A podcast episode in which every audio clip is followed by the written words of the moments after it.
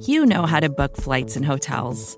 All you're missing is a tool to help you plan that unbelievable travel experience. That's why you need Viator. Book guided tours, excursions, and more in one place. There are over 300,000 travel experiences to choose from, so you can find something for everyone. And Viator offers free cancellation and 24 7 customer support for worry free travel. Download the Viator app now and use code Viator10 for 10% off your first booking in the app. Find travel experiences for you. Do more with Viator. Join Capital Group CEO Mike Gitlin for a new edition of the Capital Ideas Podcast. In unscripted conversations with investment professionals, you'll hear real stories about successes and lessons learned, informed by decades of investment experience. It's your look inside one of the world's largest asset managers. New episodes are available monthly. Subscribe wherever you get your podcasts. Invest 30 minutes in an episode today. Published by American Funds Distributors, Inc. This is Recode Media with Peter Kafka. That is me. I'm part of the Vox Media Podcast Network. I'm not speaking with you today from Vox Media headquarters in New York City. Instead, I'm dialing it in from Minnesota, where it was negative four this morning. Don't worry, I'm warm. Uh, today, I'm going to play an interview I just did with Randall Stephenson. As you know, he's the CEO of AT&T. As you know, he now owns the company formerly known as Time Warner. We talked about how that merger is going, future of 5G, AT&T's views on sports betting and a bunch of other stuff. It's a good, fun, fast interview. We taped it last week at the NBA All-Star Tech Summit in Charlotte, North Carolina, and you can listen to it right now for free. Enjoy.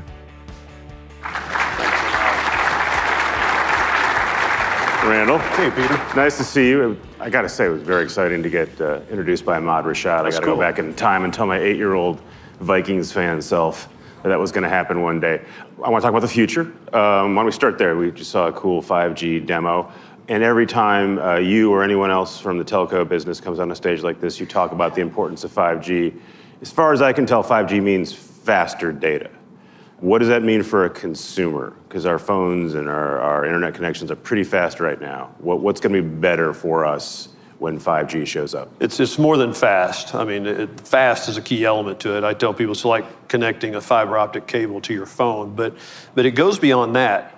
Uh, the technology of 5G puts you in a world of no latency, and what that means is just instantaneous. And uh, it's, it's a real time network. And uh, think about the applications that require instantaneous connectivity. And the first one we all go to is autonomous cars, right?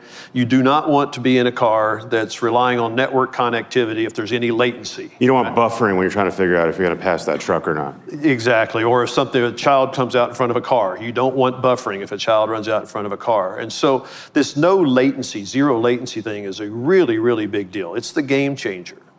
And as you saw in Adam's video, you know, some of that looked terribly futuristic, but it's, uh, it's really not because when you get to a world of high speed, no latency, then all of the stuff that's in that smartphone that you're holding right there, the storage no longer needs to be there. The Yep. storage can be back in the network. The compute capacity no longer needs to be there. It can be back in the network. And why is that important? When you start taking all of that and the power requirements out of that, now you get to a place where you don't need this big form factor and you can actually begin to conceive of a world without screens. And that's what happens. You, you, you lose the screen. And uh, because suddenly you have a form factor that may look more like this. You don't have to have power, you don't have to have compute, you don't have to have storage in here. It's back in the network.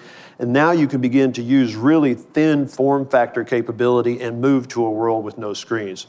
So, how does the NBA conceive and, and think about a world of no screens? You saw some examples of it over there. Virtual and augmented reality become, I mean, truly possible in this kind of world. And is this a world where you and Verizon and your remaining competitors all need to build out individual 5G networks, and as a consumer, I need to decide which network I'm going to be in, and or does this require some sort of public infrastructure commitment from the U.S. or someone else to say, look, we're going to need to build, we're going to need to add capacity, and that's going to require government intervention or support? Oh, it's, it's, it's headed down a path where it'll be a competitive environment. I, and I, obviously, being a, a capitalist mindset, think that's the right way. That's what will drive the fastest deployment of this. It ought to be a competitive race Who gets there first? Who gets there with the best quality? Who gets there with the, the best services on top of it? So it will be each, each, or each company developing their own 5G infrastructure.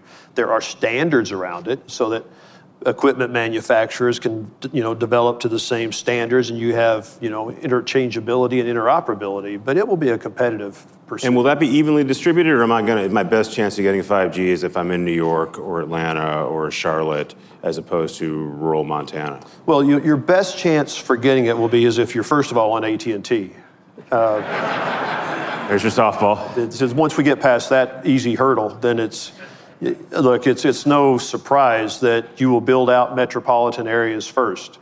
This is a, this is a whole different kind of technology deployment.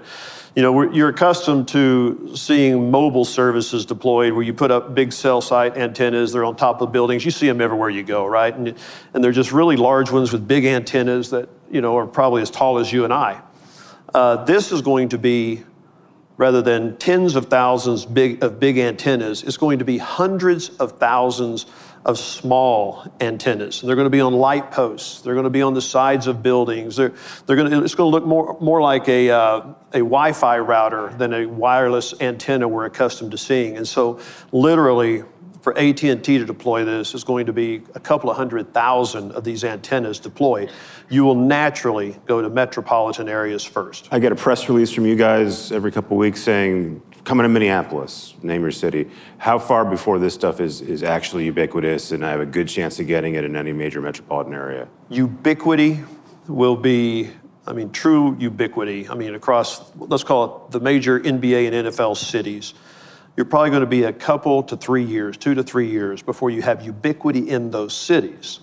Uh, now, you're going to have pockets of this that begin to emerge. And, and so, this is where you ask, what are the real use cases early on? The real use cases early on are not going to be what you saw in Adam's uh, video. That will be three years from now, uh, truly, uh, technology you're capable of deploying. Early on, it's going to be business applications. And so, we're standing up uh, the world's first 5G hospital. And it becomes, for a corporate environment, think about getting rid of all Wi Fi services, Wi Fi routers, short Wi Fi routers, because in a world of 5G, you no longer need that. You will see in Dallas the first 5G sports venue. It will happen to be named AT&T Stadium. But if I were an NBA owner, this would be something I'd be very interested in because you can deploy 5G in, in your arena. Do you want me to ask him? What's that? You want me to ask Mark if he's interested in this? I already have. Okay. Um, but you can deploy 5G in an arena. Now begin to think about the services you saw up here. Once you put it, you don't have to deploy a whole city to deploy an arena. We will be deploying AT&T this year. And is this a practical substitution slash competitor for fixed broadband that I'm getting my that I'm streaming my Netflix on at home? In Brooklyn? Is, is, that, is this a practical com- competitive solution for that, or is this going to be uh, is this going to augment that? Ultimately, it will be a substitute. I mean, when I say it's a substitute for Wi-Fi arrangements in a corporate office, you don't have to think very hard to say, oh, wow, that could be a Wi Fi replacement or a fixed line broadband replacement for the home.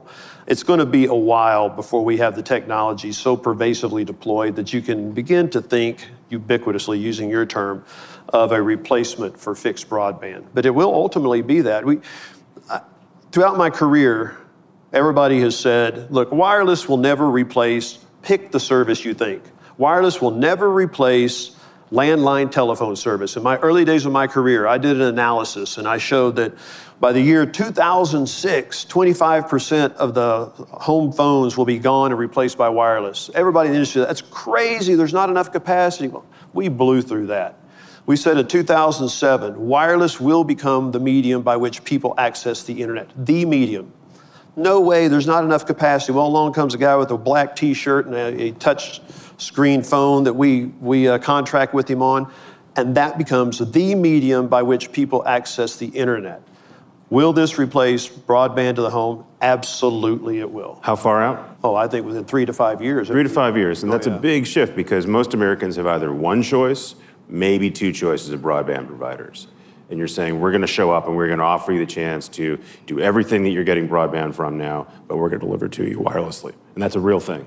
Oh yeah, that's a real years. thing. I mean, we're talking gig speeds are potential in a world of 5G, one gig speeds. Good. In that video, uh, Adam also mentioned gambling is, co- is here, it's coming. Um, you are now a media business owner.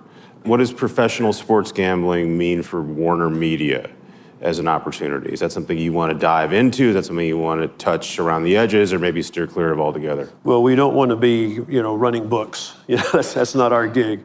Uh, but I think somebody might. I think I think one of your peers might end up actually be in that business at some Yeah, point. it's, it's quite possible. I don't, I don't see that being something that, that we would want to do. However, Moral reasons or business reasons? no, or just both? business reasons. It's like I wouldn't want to be a bank either, right? Uh, it's just not the kind of thing that we're good at and we should do. However, I am uh, a believer that gaming, gambling, is really critical to the business we're in, in that gambling just deepens the engagement of the fans in the experience. There's nothing that changes the fan engagement more than having something on the line on a game. And so, broad, pervasive gambling is a huge driver of fan engagement. And do you think the opportunity there is converting people who are already gambling, maybe not legally, and getting them to do it legally through a bunch of different options? Or do you think it's getting a casual fan who maybe is in a Super Bowl pool once a year and getting them to spend a little bit more throughout the year? It's, it's all of the above. And what our opportunity is, and you're going to hear David Levy talk about this more, he's doing some great work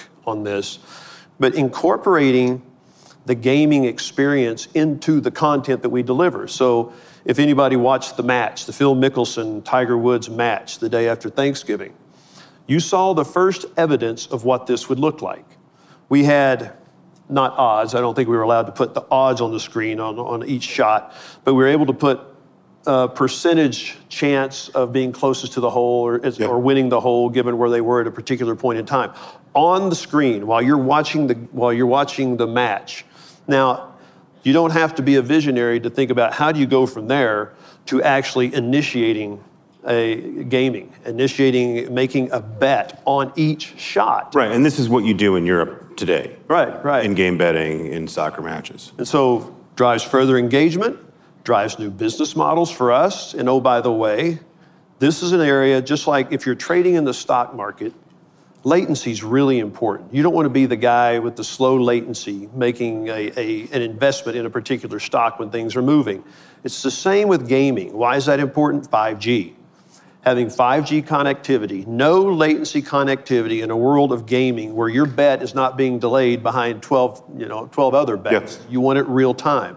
So all of this comes together in terms of driving greater engagement, having the high speed, no latency networks, integrating it into your content. We think this is all just part of the whole. So you guys are there. there there's no moral issues here. You're you're going to be involved in gaming. I think a Bleacher Report already said they're doing a deal with Caesars. That's a Turner property. You guys are there. Yeah, absolutely. I mean, in terms of moral issues, I mean, we're not condoning nor, you know, uh, saying we shouldn't be doing it. It's happening. I mean, people are gaming, and uh, and so making it legalized and putting rules around it is probably good in general for society. Hey, it's Peter, still dialing in from Minnesota, still very cold. We'll be back right after this with Randall Stephenson, the CEO of AT&T. Did you know the Capital Ideas podcast now has a new monthly edition hosted by Capital Group CEO Mike Gitlin? Through the words and experiences of investment professionals, you'll discover who was their best mentor, what's a mistake they made that changed their approach, and how do they find their next great idea. Subscribe wherever you get your podcasts. Published by American Funds Distributors, Inc. Hey, this is Scott Galloway, author, professor, entrepreneur, and most importantly, host of the Prop G podcast. We got a special series running on right now called The Future of Work, where I answer all your questions on surprise, the future of work. Questions including what are we missing when we work remotely, or how do we handle work life balance when a major opportunity comes knocking? From the provocative to the technical, we're offering insights you won't want to miss. So tune in to the future of work, a Prop G Pod special sponsored by Canva. You can find it on the Prop G Pod wherever you get your podcasts.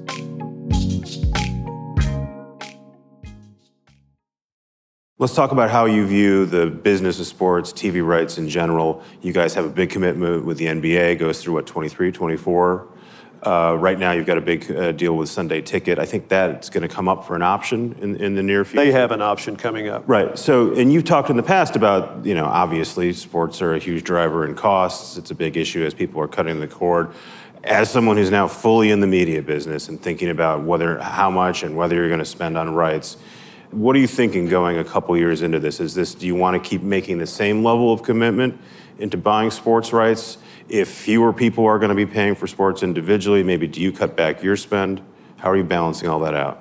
Sports is critical to everything we're trying to do. We, if you think about AT&T today, we now have a media business which you know owns great content and lots of rights to sports and so forth. Then we have the, what you used to think of as AT&T being a distribution company, wireless and broadband and TV distribution. And sports is really an important variable in each of those. In fact, when you think of live content, live media, that's always going to be very, very relevant. And live media, obviously, over here on the distribution side, is really critical. We want live content that's time sensitive. Sports is sports and news are it. And so we, we are always going to want to have a premium position in sports and news. And so as we think about what type of sports do we want to be invested in? Look, I, I have a real bias here, and that is that I, I like those sports, and, and particularly those, those uh, leaders in sports who are trying to figure out how do we drive the best fan experience. There are some uh, sports folks, and this goes from college through several professional and soccer, whose primary objective is to slice up the rights really, really thin and maximize the revenue over a three, five year time horizon by how you slice up the rights. Be the NFL. I'm not, there's several that have, that, NFL's that, that really take good this at it. approach. The, the byproduct of that, though, is it creates, part of my language, just a crappy fan experience. The fan doesn't know what I can get, where I can get it, on what device I can get it. In fact, depending on what device I'm carrying, may dictate what content right. I can this get. works on a phone, but not an iPad. Exactly. And, and that's a frustrating experience for a fan and for our customers. I will tell you, and I'm not just sucking up because I'm here and we have a 35 year relationship with the NBA. I think the NBA does one of the best jobs of stepping back and say, put yourself in the seat of the fan how do we create an experience that is the best experience for the fan? And they don't have to sit here and be thinking about what device and so forth. I, I think they've done a terrific job. And so you know those are areas that we really like to invest in. I want to invest in and be part of that. And uh, to the extent that other sports and, and no i'm not just talking about nfl there are several sports that we invest in. To the extent that we invest in those sports and we're working together to create a great fan experience, we will invest in those too. Sports is important to us. But what about the idea of, uh, of saying, look, if you're going to buy content from AT&T, uh, Warner Media, you are going to get sports as part of that bundle versus saying sports is an optional thing. You can pay for it or you can't pay for it. It's up to you. Oh, we're headed down a path of uh, some call that a la carte, but think about what Levy and the team have done with Bleacher Report. I mean, it is the epitome of a la carte. So the NBA, there, here's another example of what is in the best interest of the fan experience. You can now on Bleacher Report buy a game yep. for I think six ninety nine, or you can buy the fourth quarter of a game. I think it's a dollar ninety nine. I'm not sure exactly what the pricing. I think that's right. But think about that. That is the ultimate serving the interests of the fan. And uh, that's just a great business model. I think we're looking at this for, for European football and so forth as well. But uh, that, that is a la carte at the extreme, right? That's, that's, that's a hard decision to make. And you got to be thinking about the fan first to go down those paths. How likely do you think that, that the leagues themselves become direct distributors of their sports and cut you guys out? Or work together with you, but also offer an option where you can buy a package or a game directly through the leagues? Well, I mean, they do it today, right? I mean, you're seeing this happen today. Several leagues are going directly to the consumer. And I, it's not just sports. I mean, look, if you're in the, the, the media business, if you have premium content, you better be trying to figure out how you go directly to the consumer. That's where the business model is going. That's, this is why Time Warner acquisition was so important to us. Because this idea that if you own premium content and you think you're just going to, to generate returns by going wholesale through cable companies, satellite companies, and so forth, That's not going to do it in, in, the, the, in today's day and age. You're going to have to figure out how to get directly to the consumer. That's why in Warner Media, it's now what we call Time Warner, we're standing up a direct to consumer platform that is called an SVOD, a video on demand service to go directly to the consumer. You're going to have to. So let's talk about that world. So you guys have said we're coming out with this late this year, but I think actually it's really going to launch next year, the full service, going up against Apple, Amazon, Netflix. Little company Netflix, yeah. Disney Fox. Uh, they're either all in the market, they're spending billions and billions and billions of dollars on content. How much capacity do you have to sort of compete with them dollar for dollar? You've already taken on a ton of debt just to do this Warner Media deal. How much flexibility do you have to sort of keep up with them uh, for if they're going after a deal that you want at the same time? The, the, debt situation, we'll have the lion's share of that debt paid off by end of year this year. So I, I uh, I'm not sitting here thinking the debt somehow is a uh, inhibitor to what we need to do. Warner Media, think about Warner Brothers Studios. It, I don't think people appreciate just how deep and broad their IP library is, intellectual property library. I mean, just try to conceive of what sits within Warner Brothers. In fact, I think the best example of this that people don't think about is Netflix licenses a lot of Warner Brothers content. And so last year, the, uh, the contract for Friends, the rerun Friends, right, came up for renewal with Warner Brothers. We own that intellectual property. And when it appeared that Netflix might lose friends, their customers, there was an outcry. It was, a, it was, an, it was a surprising outcry from their customers.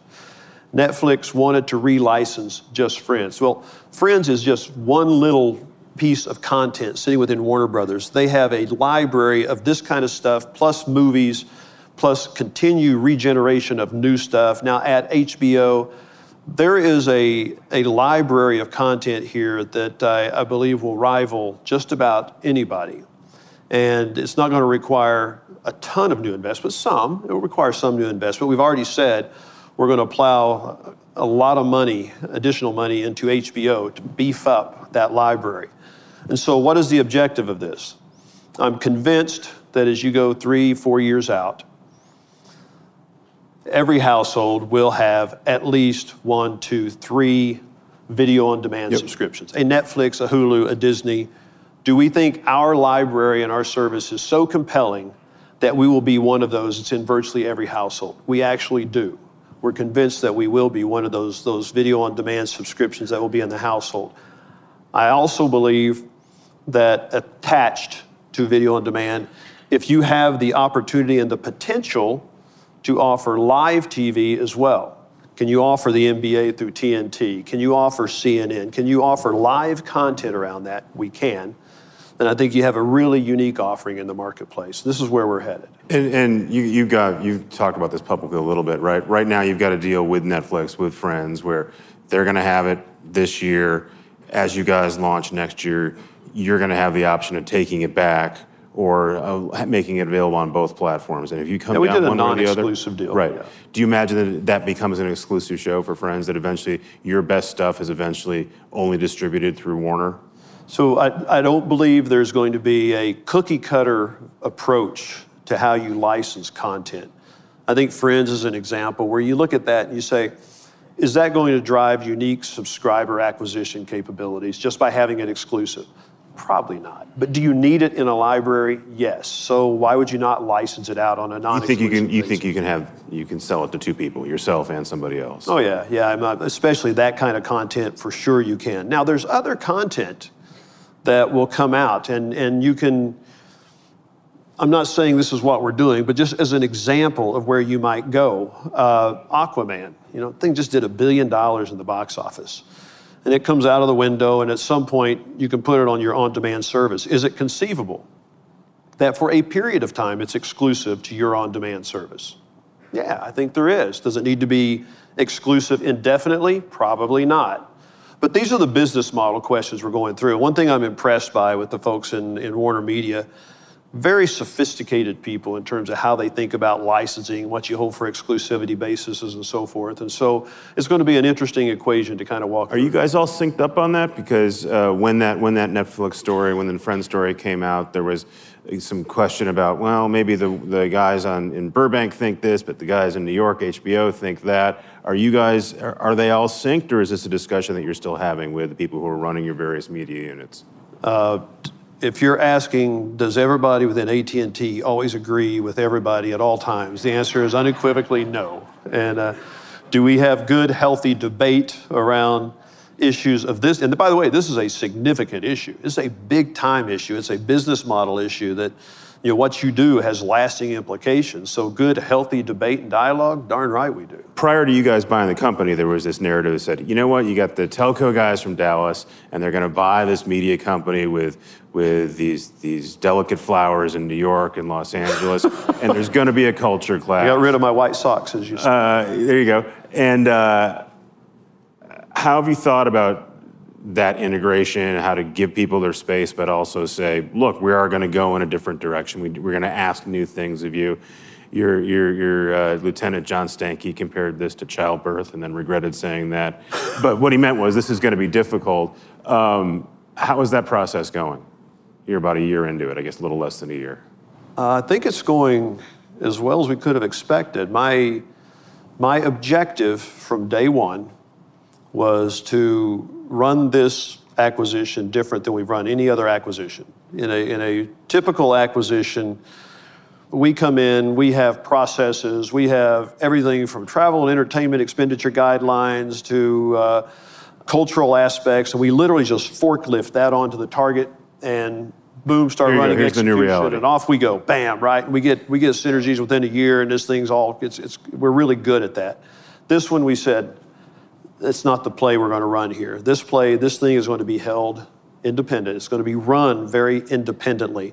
There are some connective tissue that we have to get in place to, to create the value by it being part of the same family. We're going to be very careful in terms of how we get to that, but we will have to run this thing independently for a number of reasons. First of all, it's a very different kind of business. It inherently and necessarily has a very different culture. And by the way, I want to protect that culture, but I also need to protect this telco guy culture you talked about over here a minute ago. We're really good at logistics and, and driving results and, and execution. You don't want this one polluted also by you know a, a lot of the stuff going over here. Those are very in, independent and necessary cultures. This one over here is a talent-based culture, and every single night, every asset drives home. And so protecting the talent, protecting directors and protecting producers and making sure that you maintain an environment where they want to do business with you is critical.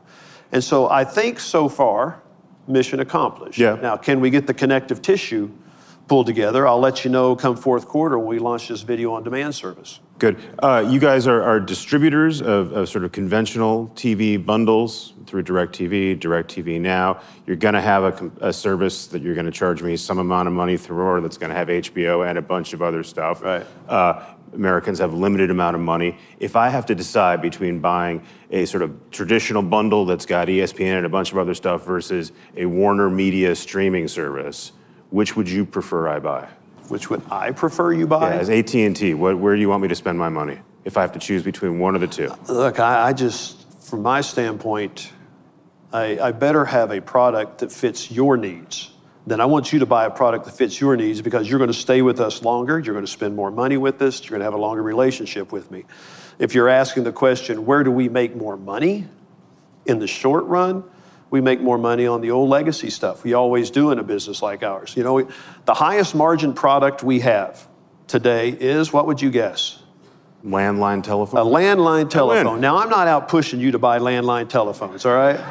Uh, but that is our highest margin product. That is a product that's, that's in decline, and it will one day will finally be allowed by the regulators to turn the switch and, and remove that service. But, uh, but that's not where we tell our customers we want them to go. We're constantly pushing them to the new platforms and the new services. This will be the same. Okay, I'm, I'm going to chalk that up as either. I just want you, I want you doing what is in your interest, not what's in my interest. Awesome. We're out of time. Thank All you, right, Randall. good I appreciate you, it. Peter. Thanks, man. Thanks again to Randall Stephenson for chatting with me. I like talking to Randall Stephenson. Thanks to the NBA All Star Tech Summit for recording that interview and letting us share the audio with you. And thanks to you, you guys. You listen, you're great. We love you. Um, we would love it if you told someone else about this show. And if you're feeling extra generous, you can leave us a review on Apple Podcasts or wherever you listen to find podcasts like this one. Actually, just this one. Uh, thanks again. Thanks to our sponsors. So many thanks. Thanks to our sponsors. Thanks to Cadence 13 and Vox Media, who bring those sponsors to you so you can listen to Recode Media for free. Joel Robbie edits this show. My producers, Golda Arthur and Eric Johnson, produce this show. They produce it really well. This is Recode Media. We will see you next week.